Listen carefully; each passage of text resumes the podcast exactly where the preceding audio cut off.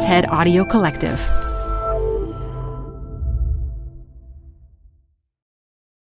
Hi, I'm Debbie Millman. Canva is great for designing visual content for work, no matter what industry or department you work in. Now, your next presentation with Canva Presentations. Start with a professionally designed template and use it as a springboard for your design. It's a serious time saver. Time to present but can't be there in person? Enter Canva Talking Presentations.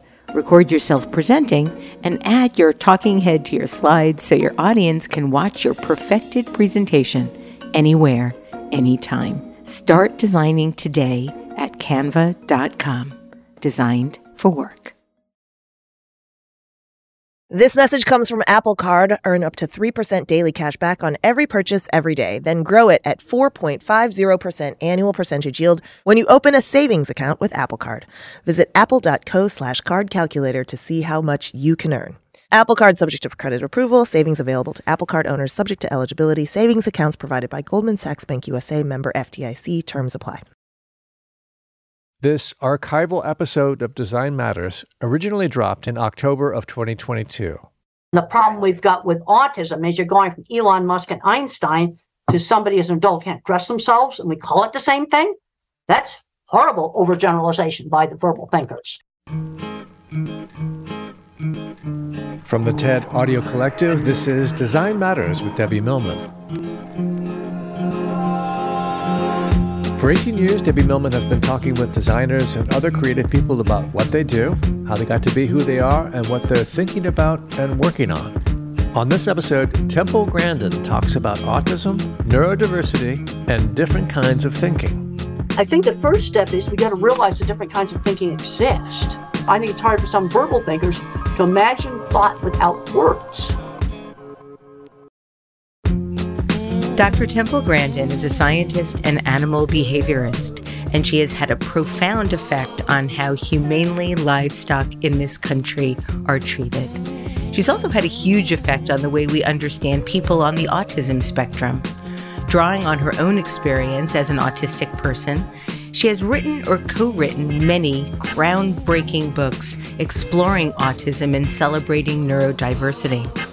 Her first book, Emergence, was published in 1986, and it changed the way the world views autism. Her most recent book, Visual Thinking The Hidden Gifts of People Who Think in Pictures, Patterns, and Abstractions, is changing the way people think about thinking. She's been recognized on the list of Time magazine's 100 most influential people in the world She's the subject of an Emmy and Golden Globe winning biographical film, and she owns numerous patents for her original designs. There is truly nobody quite like her. Dr. Grandin, welcome to Design Matters.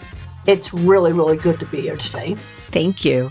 Dr. Grandin, is it true that you believe if they were alive today, Albert Einstein, Mozart, and Nikola Tesla would probably be diagnosed as autistic?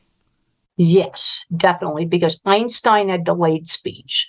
So today, especially with the way that uh, people get services, to get services, he'd have to be put in an autism class. You can argue over whether or not he's autistic, but he'd end up in an autism class today because that's where most speech delayed kids are going. And also in my work on designing you know, equipment in the meat industry, I worked with brilliant people that owned metalworking shops, people that had maybe 20 patents and one guy that built very important equipment for me, oh, he was definitely autistic. but he had grown up working on cars. So then he discovered that mechanical things were interesting. But the problem I'm seeing today is kids getting locked into the label and they're growing up, they've never used tools, they don't get a chance to work on cars. We have all kinds of need today for people that can do mechanical things like fix elevators, build equipment for factories. I experienced that firsthand. The elevator in the college that I work in is perpetually broken, and there seems to be nobody in New York City that can fix it. And you'd think, hmm, New York City elevators, that would that would be a, a, a rough thing to believe. And we need those skills. We got water systems falling apart, wires falling off electrical towers. You need these people that can fix things and design things. Engineering is not all mathematics. There's the visual thinking part of engineering, and then there is the mathematical part. And you need to have both. And my kind of mind's getting screened out because we can't do algebra. Oh, I know. I know. I, I was so heartened when I read that because my nephew, my, my 14 year, well, now he's 15, when he was 14 and in ninth grade, he had just a terrible time with algebra, just an absolutely terrible time. And everybody's sort of been pulling their hair out. How do we, how do we get him to be more interested in, in math? And I'm going to give them a copy of your new book. Well, what we need to be doing is when when a kid ends up with a label, you might be an extreme object visualizer like me, or it's another kid who's an extreme mathematician and does it in his head, and the verbal people are forcing him to to you know do step by step. It's not how they think. And then a lot of people are mixtures of different kinds of thinking. Yes, I, I love the test in your book. You're not going to find an extreme object visualizer like me and an extreme mathematician in the same person. Well, I want to go back in history just a little bit before we talk about your book. Your full name is Mary Temple Grandin. When did you begin to use Temple as your first name? Used Temple ever since I was a child. And, um, you know, for years, nobody uh, knew my first name was Mary. It was only on my passport. And then TSA forced me to um, put it on my plane tickets. By the time you were three months old, You've written about how you began to stiffen in your mother's arms and she realized you didn't want to be cuddled. And you've written that as you got older, you began to chew up puzzles and spit the cardboard mush out on the floor. You developed a violent temper, screamed continually. And by the time you were three, you weren't speaking at all. And your mom took you to the world's leading special needs researchers at the Boston Children's Hospital. What did the doctors think at the time? Well, you got to remember, this is 1949. I was born in 1947. And she actually took me to a top neurologist who uh, immediately looked at, checked me to make sure I didn't have epilepsy, and he made sure I wasn't deaf. Referred me to a little speech therapy school that two teachers taught out of the basement of their house. There were some Down syndrome kids in that. And they just said, well, this uh, teacher's just really good at working with these kids. And I can remember some of those speech therapy lessons, and it's very similar to the things that they were doing now always encouraging me to use the, my words, slowing down, because when people talked fast, it sounded like gibberish. There was also a lot of emphasis on turn taking, learning how to wait and take turns. Really, really important. And then by four, I was verbal. And by five, I was mainstreamed in a normal uh, kindergarten in a small school. Didn't doctors originally think that you should be institutionalized? Well, actually, um, yeah, that was kind of what was done with with kids that had my problems in the fifties. See, the thing is now what's known is you what kids with autism you look very severe when they're very young, and you don't know how they're going to come out. You got to work with them and do your early intervention. In the glorious HBO movie about your life, your mother is portrayed as your fiercest advocate, someone who never stopped fighting for you. As you were growing up, did you feel her belief in you? Well, she always encouraged me. I was good at art, and she always encouraged my ability in art. And of course, art's the basis of my design work.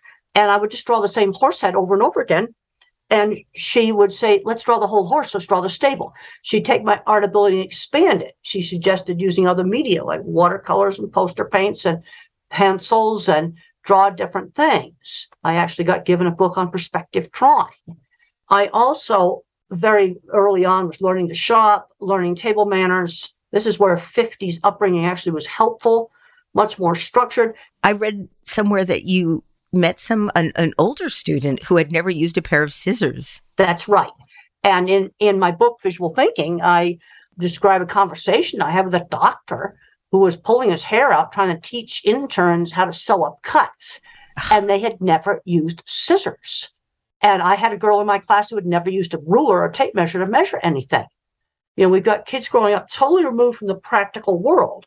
Now, my kind of mind is an object visualizer. I grew up using tools. I would spend hours and hours and hours tinkering to make things like parachutes and bird kites. And did the adults make them for me? No, they just let me tinker.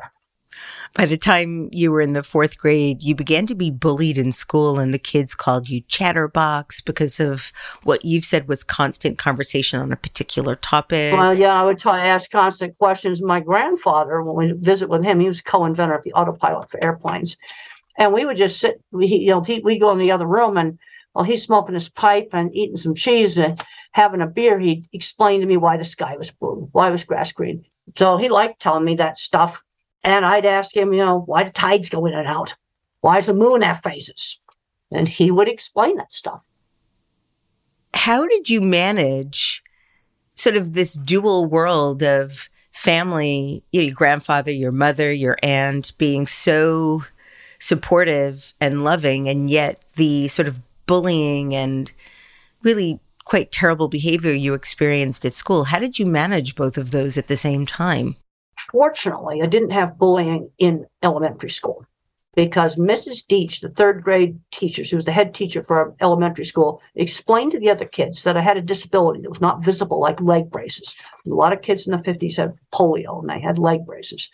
It wasn't something you could see. And they explained to the other kids they need to help me. High school was a disaster of bullying and teasing. I got kicked out of a regular high school for throwing a book at a girl who teased me. And then mother had worked as a reporter on on doing a, on public TV shows on on emotionally disturbed children, and she'd actually researched all the special schools in New England. So she picked out three of them, and she let me pick a school, and I picked the one that had horses and a farm, and I didn't care about studying. You know what the school did? They put me to work running a horse barn. You know, they said, let me get to my adolescence.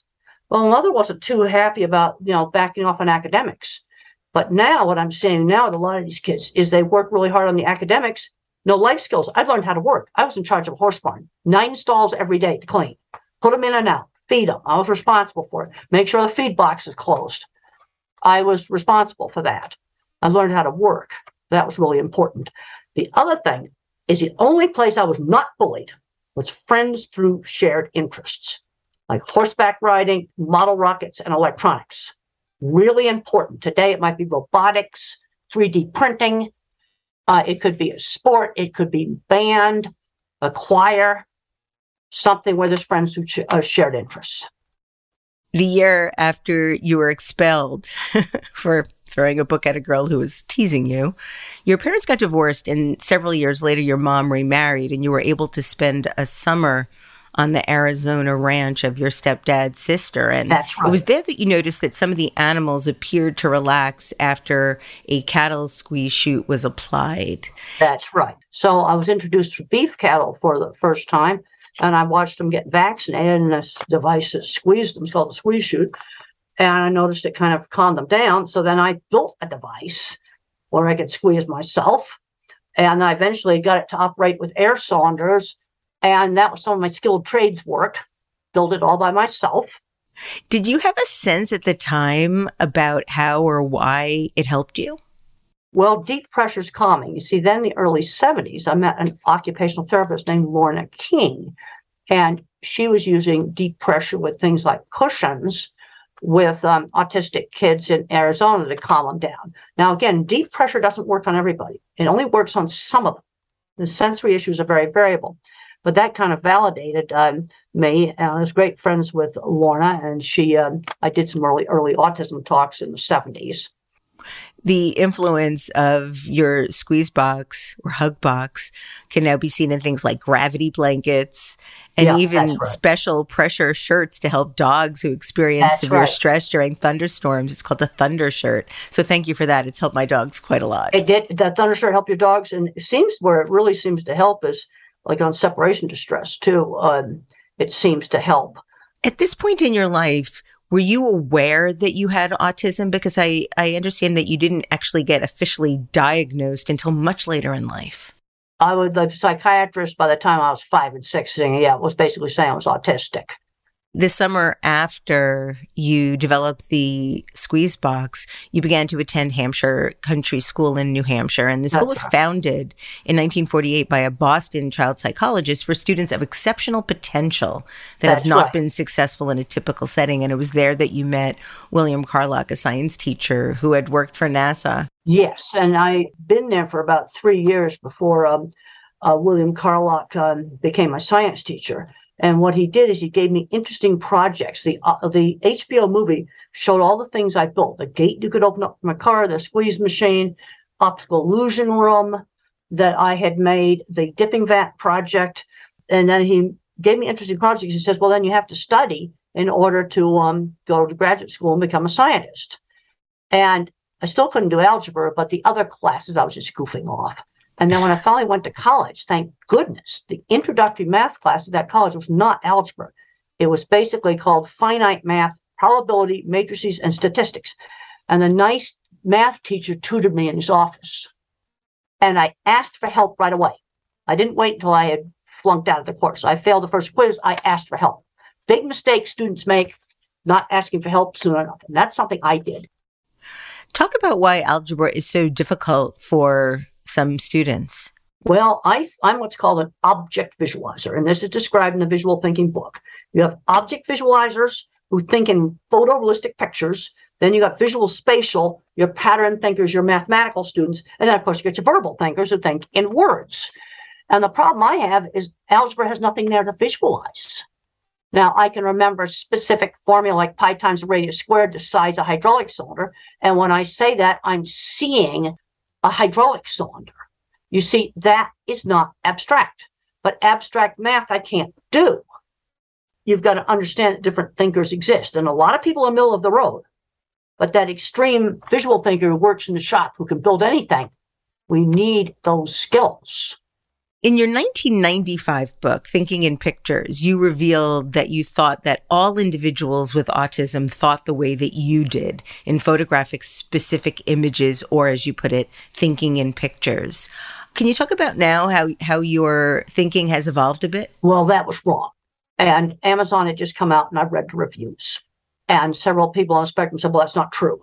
So then I started now thinking back to all the people I'd met and I started to figure out yes, there are some that think in words, and these tend to be the history lovers that love lists and facts and sports statistics, things like that. And then I was reading a book by uh, Clara Claiborne Park about her daughter Jessie, and it was called Exiting Nirvana. It's out of print now, unfortunately. But that was where I got the idea of thinking in patterns rather than pictures. What does that mean to think in patterns? Well, you know, Jessie would paint beautiful pictures of houses where she put all kinds of geometric shapes on a, on a picture of somebody's house. And I'm going, this is patterns rather than pictures. Then later on, when I did the autistic brain, I was surfing in the middle of the night and I went into the reference list. I didn't do the citations, the reference list, and I found this paper on two types of visualizers. And I looked up the paper and I go, wow, this describes my mind and then the mathematical mind. Hmm. I then got that term off the title of the paper. Then I found some other papers. By the time the expanded edition was published in 2006, you realized it had been wrong to presume that every person with autism processed information in the same way. In the 2006 version, you described three types of specialized thinking. Yeah, there's three types of thinking, which now the correct names for, it, which back then I didn't use the correct names for them because I didn't know them at that time, was object visualizer. I was calling it photorealistic visual thinking, is what I was calling it. Then there's the pattern thinker. I was calling it a pattern thinker, mathematics. And that's what the scientists call visual spatial. And then, of course, your th- verbal thinker thinks in words. Then on the visual thinking book, the big thing that's new in that uh, is a huge skill loss problem we've got. And yes. I didn't realize what a big skill loss we had until I went to four places in 2019, right before COVID hit. I went to two state of the art pork plants where all the equipment was imported mostly from Holland. I went to a state of the art poultry plant. All of the machinery inside it came from Holland in 100 shipping containers. And I went to the Steve Jobs Theater and the mothership building of Apple. Yes. And the structural glass walls are from Italy and Germany and the carbon fiber roof is from Dubai. And I have a picture of me standing in the middle of that screaming, we don't make it anymore. Yeah. And then I'm going, we've got a serious problem. 20 years ago, we made two mistakes in education. We took out all the hands on classes in some schools art, sewing, woodworking, carpentry, auto mechanics, uh, drafting, you know, you know, all those hands on things.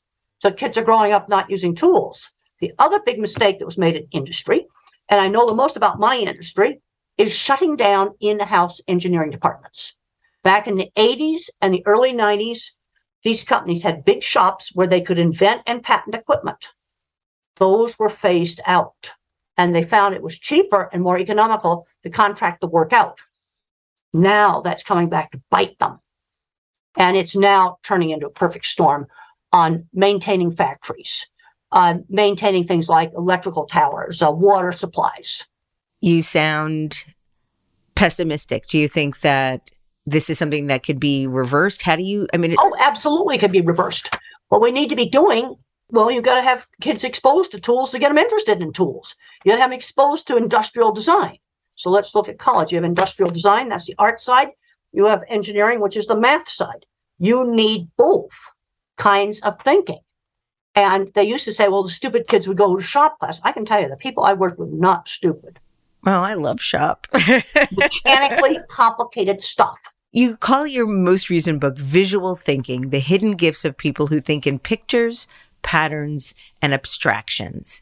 So, my very first question is for my listeners can you define what it means to do visual thinking? All right, there's actually two types. There's the object visualizer like me, who are very good at things like photography, art, animal behavior, and mechanics, because you just see pictures. And okay, you take the machine apart and then you just see how it works. That is my kind of mind. And I'm I call my kind of mind the clever engineering department. I mean, think packaging machine, think paper feed mechanism in your printer. Those are examples of what I call clever engineering. Those aren't made by the mathematicians. Then you have the visual spatial mathematical part of engineering. You've got to make sure the roof of the building doesn't fall down. You have enough electrical power.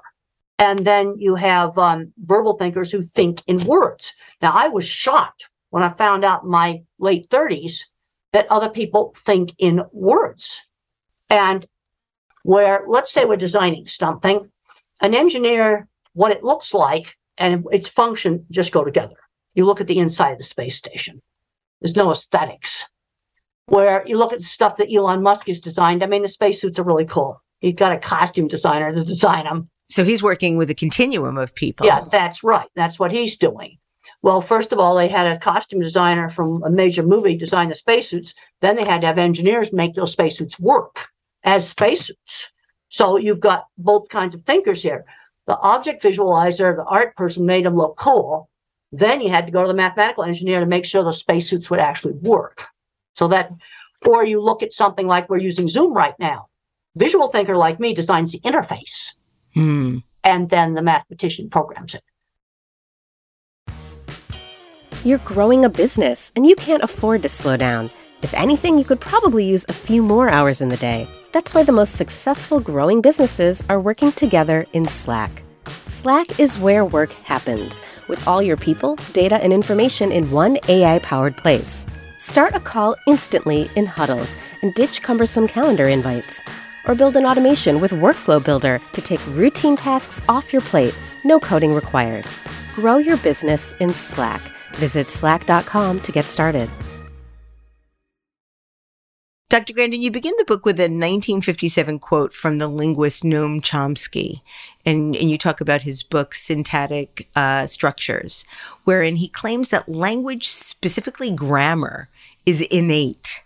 And his ideas have influenced thinkers for over 50 years. Do you agree that grammar is innate for humans? Uh, well, there, there's there, in one of my earlier books, Animals in Translation. I, I looked at the research that was done by Sloganoff. I probably said that wrong on prairie dogs, and that in their calls they have a noun-like function. Well, is it a coyote, a hawk?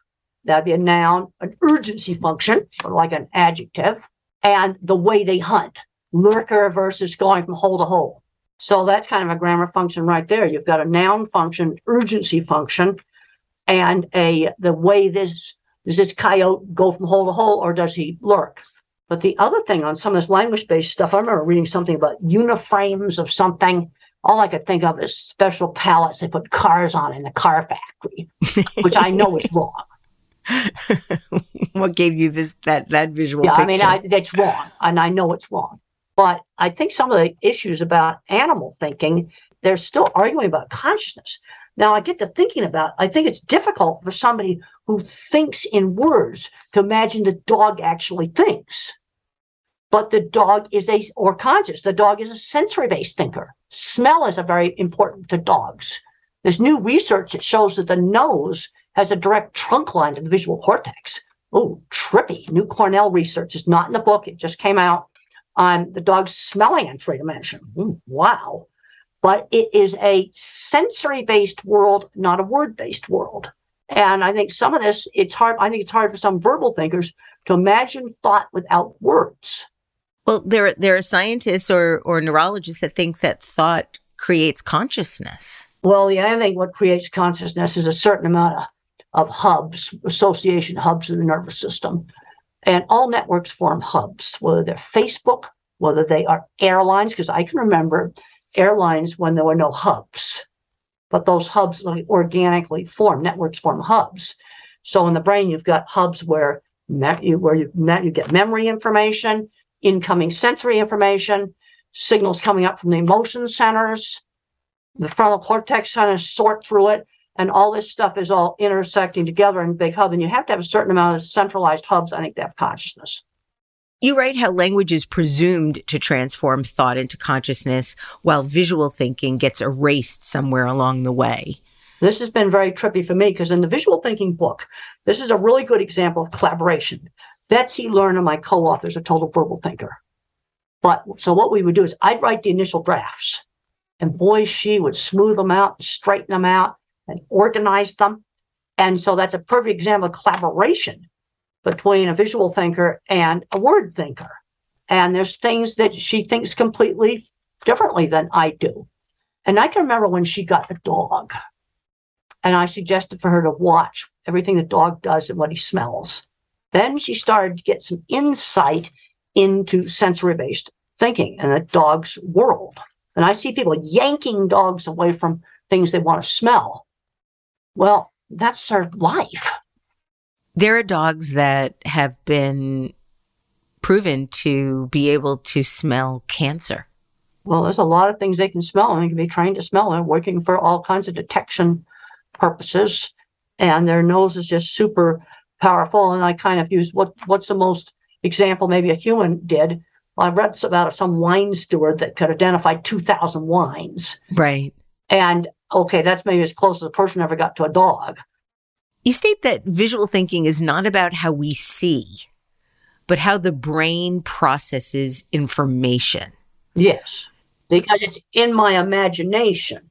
Like right now, I've got to go over and um, I'm doing a lecture in the animal introductory animal science class, and I'm going, oh, I'm going to have to park go parking garage and walk over there because I won't be able to find a space in our lot.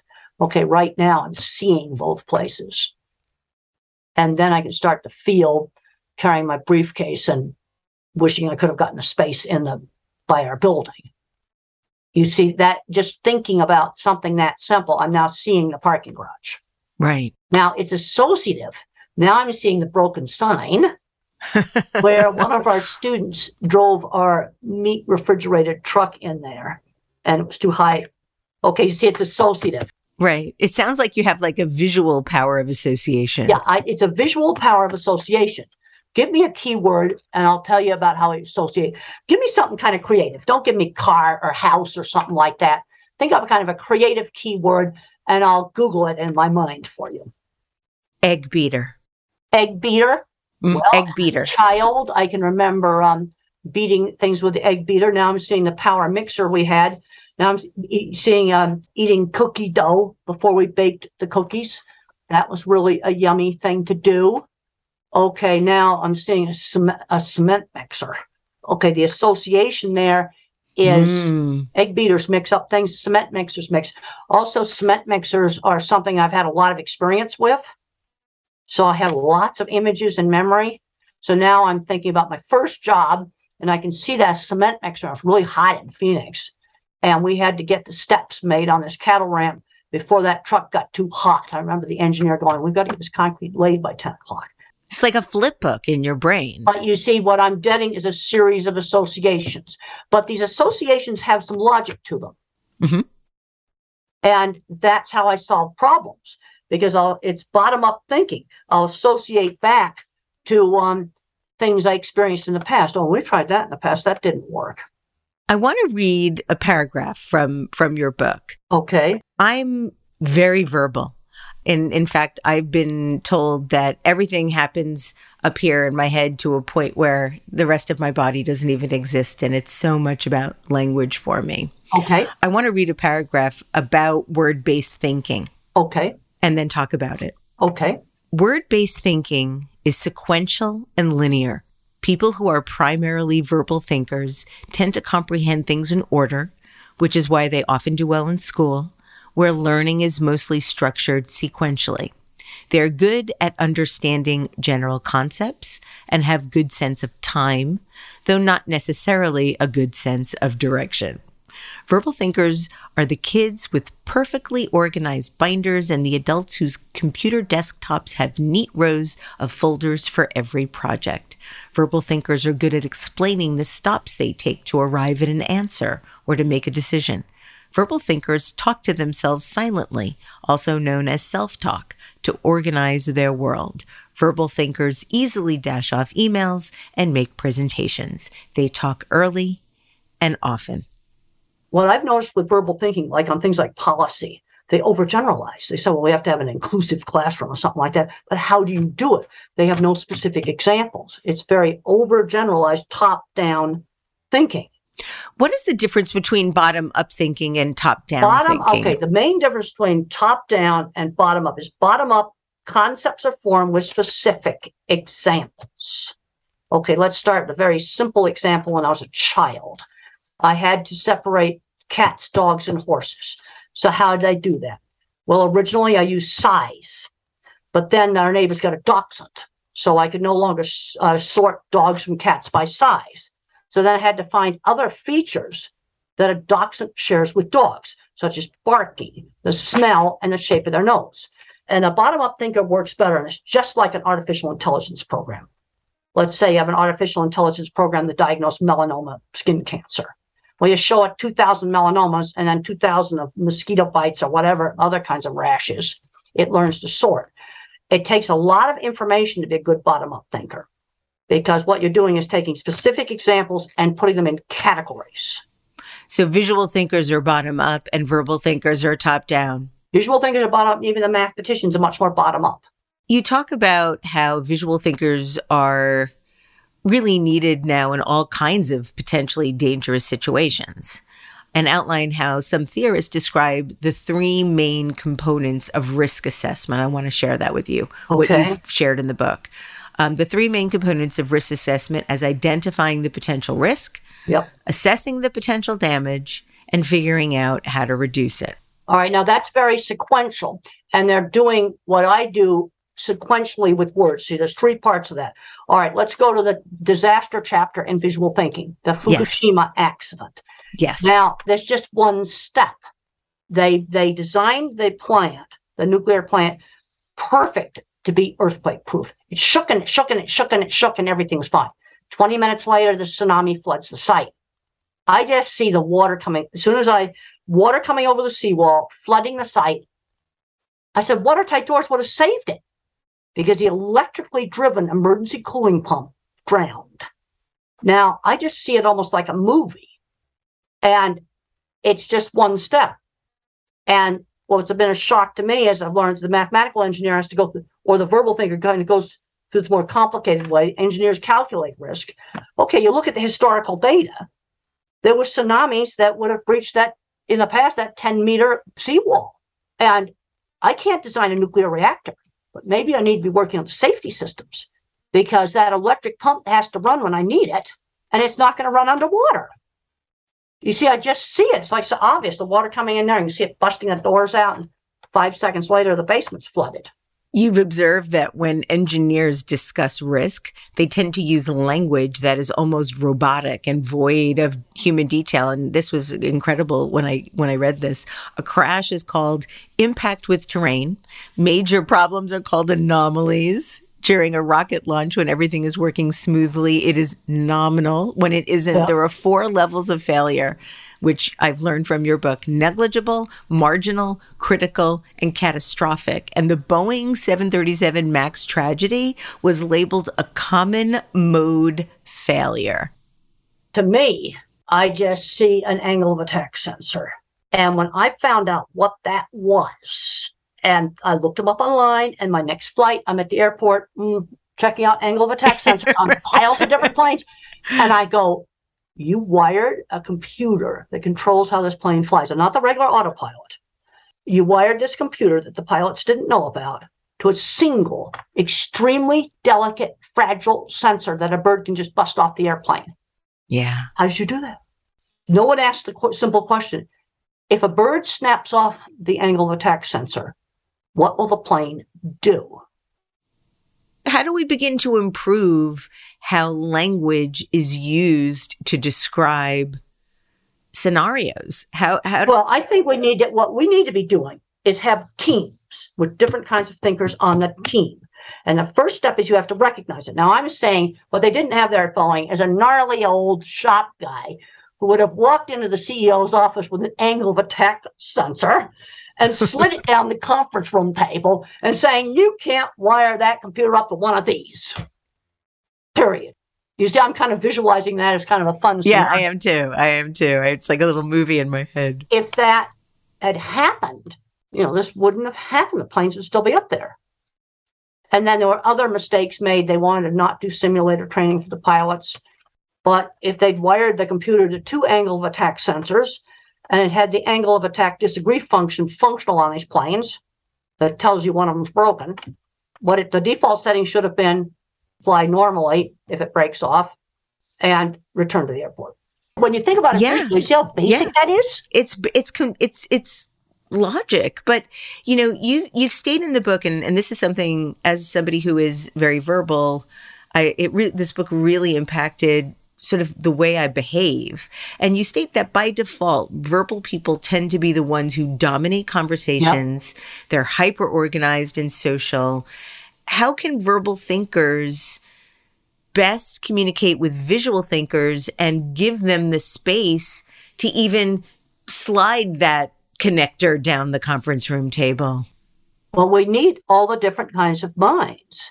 So what do we do? How do how do we create scenarios where visual thinkers, verbal thinkers, any type of neurodiverse thinker can be more collaborative? I, I think the first step is we got to realize that different kinds of thinking exist. Uh, combined teams is what we should be doing, recognizing the skills that they bring to the table. And they have different specific skills. Like, let's take architecture versus engineering. So, the architects, I was just reading an article about a famous architect today, you know, and he wants to make a building that looks like a Jenga tower. Then the engineers have got to make sure that Jenga tower doesn't fall down and the engineers are going to okay the elevator's going to work water systems power and the and the architect wants it to look pretty and look nice and uh, not just be a box but you need both kinds of minds I want to ask you about the term neurodiversity. It's a it's a term that originated in the autism community and it really became a rallying cry for people who had been marginalized because of their difference. And proponents of neurodiversity strove to change the medical model that reduces people to their diagnosis or to their label. And you write that the central idea behind neurodiversity is to find a new paradigm for thinking about neurological disorders. well I, I tell business people that you need these different kinds of minds now i'm thinking of the Millennium Tower in san francisco that's tilting that Mm. tilts another few inches and the elevators won't work. I wouldn't give you five cents for an apartment in that building. And they were cheap and they didn't put the pilings down to bedrock. Well, that is where, if you listen to some old concrete foundation worker on the site to put the pilings down to bedrock, it would have been my kind of mind that would have gone, oh man, the suits are crazy. Why are they doing this? See, you, you need you need those different kinds of minds. And the other thing is, I worked with a lot of people that probably were autistic. I'm going to estimate that drafting people, designing entire factories, designing equipment, people inventing mechanical things and building it, 20% of them were either autistic, dyslexic, or ADHD, you know, undiagnosed. Now, the way I got ahead in the 70s, I can tell you being a woman was a bigger barrier than autism. Hmm. I made sure I was very good at what I did. And what I did was I learned to sell my work. I'd show off my drawings, and there's no way I can show off a drawing on an audio podcast, but I would show people my drawings. I sold Cargill. I designed the front end of every Cargill beef plant because I sent a drawing to the head of Cargill and pictures. Dr. Grandin, I want you to I want you to tell my listeners how you learned to draw. Well, a mother teaching me to draw, and then there was a draftsman named Davy who worked at a construction company, and so I, I learned on I watched how he drew. But before I could learn how to draw from Davy, I had to learn how to read a blueprint. Okay, you look at a flat drawing, and there might be a little square on the, on the floor plan, and those squares are concrete columns that hold up the roof. I had to learn to read a drawing. So at the Swift plant, they gave me a copy of a beautiful set of hand done drawings, very detailed. I walked around in that plant for two days until I could relate every single line on that drawing to a door, a window, a piece of equipment, a column. Of course, the water tower was easy. That was just a great big circle on the drawing. And then after I learned how to read the drawings, then I just copied the way Davy did it. And it kind of appeared almost like magic. And I can remember in 1978, I have a drawing of a dip vat system. And I remember drawing that and I'm going, I couldn't believe I had done it. Because a lot of people thought it was stupid and they didn't think I'd uh, amount to anything. And I remember looking at that drawing and I'm going, stupid people wouldn't draw a drawing like this. That Absolutely. really helped my self esteem. And some of your drawings are included in your book, which I love. Yes. One of the things that I, I wanted to ask you about the term neurodiversity was the idea that people talk about neurological disorders. And do you think that we'll ever dispense with this word disorder and just think about these conditions as different? There's a certain amount of, of variation in, in brains and behavior. I think it's personality variant. You know, when does geeky become autistic? You see, mm. it's a continuous trait. So, you know, a certain amount of this is normal variation. Now, obviously, if you never learn to speak, yeah, that's a disorder. Right. And the right. problem we've got with autism is you're going from Elon Musk and Einstein to somebody as an adult can't dress themselves, and we call it the same thing. That's horrible overgeneralization by the verbal thinkers. Right. All I can say business people, we need these different kinds of minds. We need to be putting all the hands-on classes back into schools because we got infrastructure falling apart right now, bridges falling down, all kinds of stuff. Dr. Grandin, my last question is this. You write about how while autistic people may have problems in some areas, they also may have extraordinary and socially valuable powers, provided that they are allowed to be themselves autistic. Well, they also have to be able to have access to okay, if you have a third grader who's super good at math and you make him do baby math, he needs that old fashioned algebra book out of the attic. I, I don't need it. I need to have art and be growing up with tools.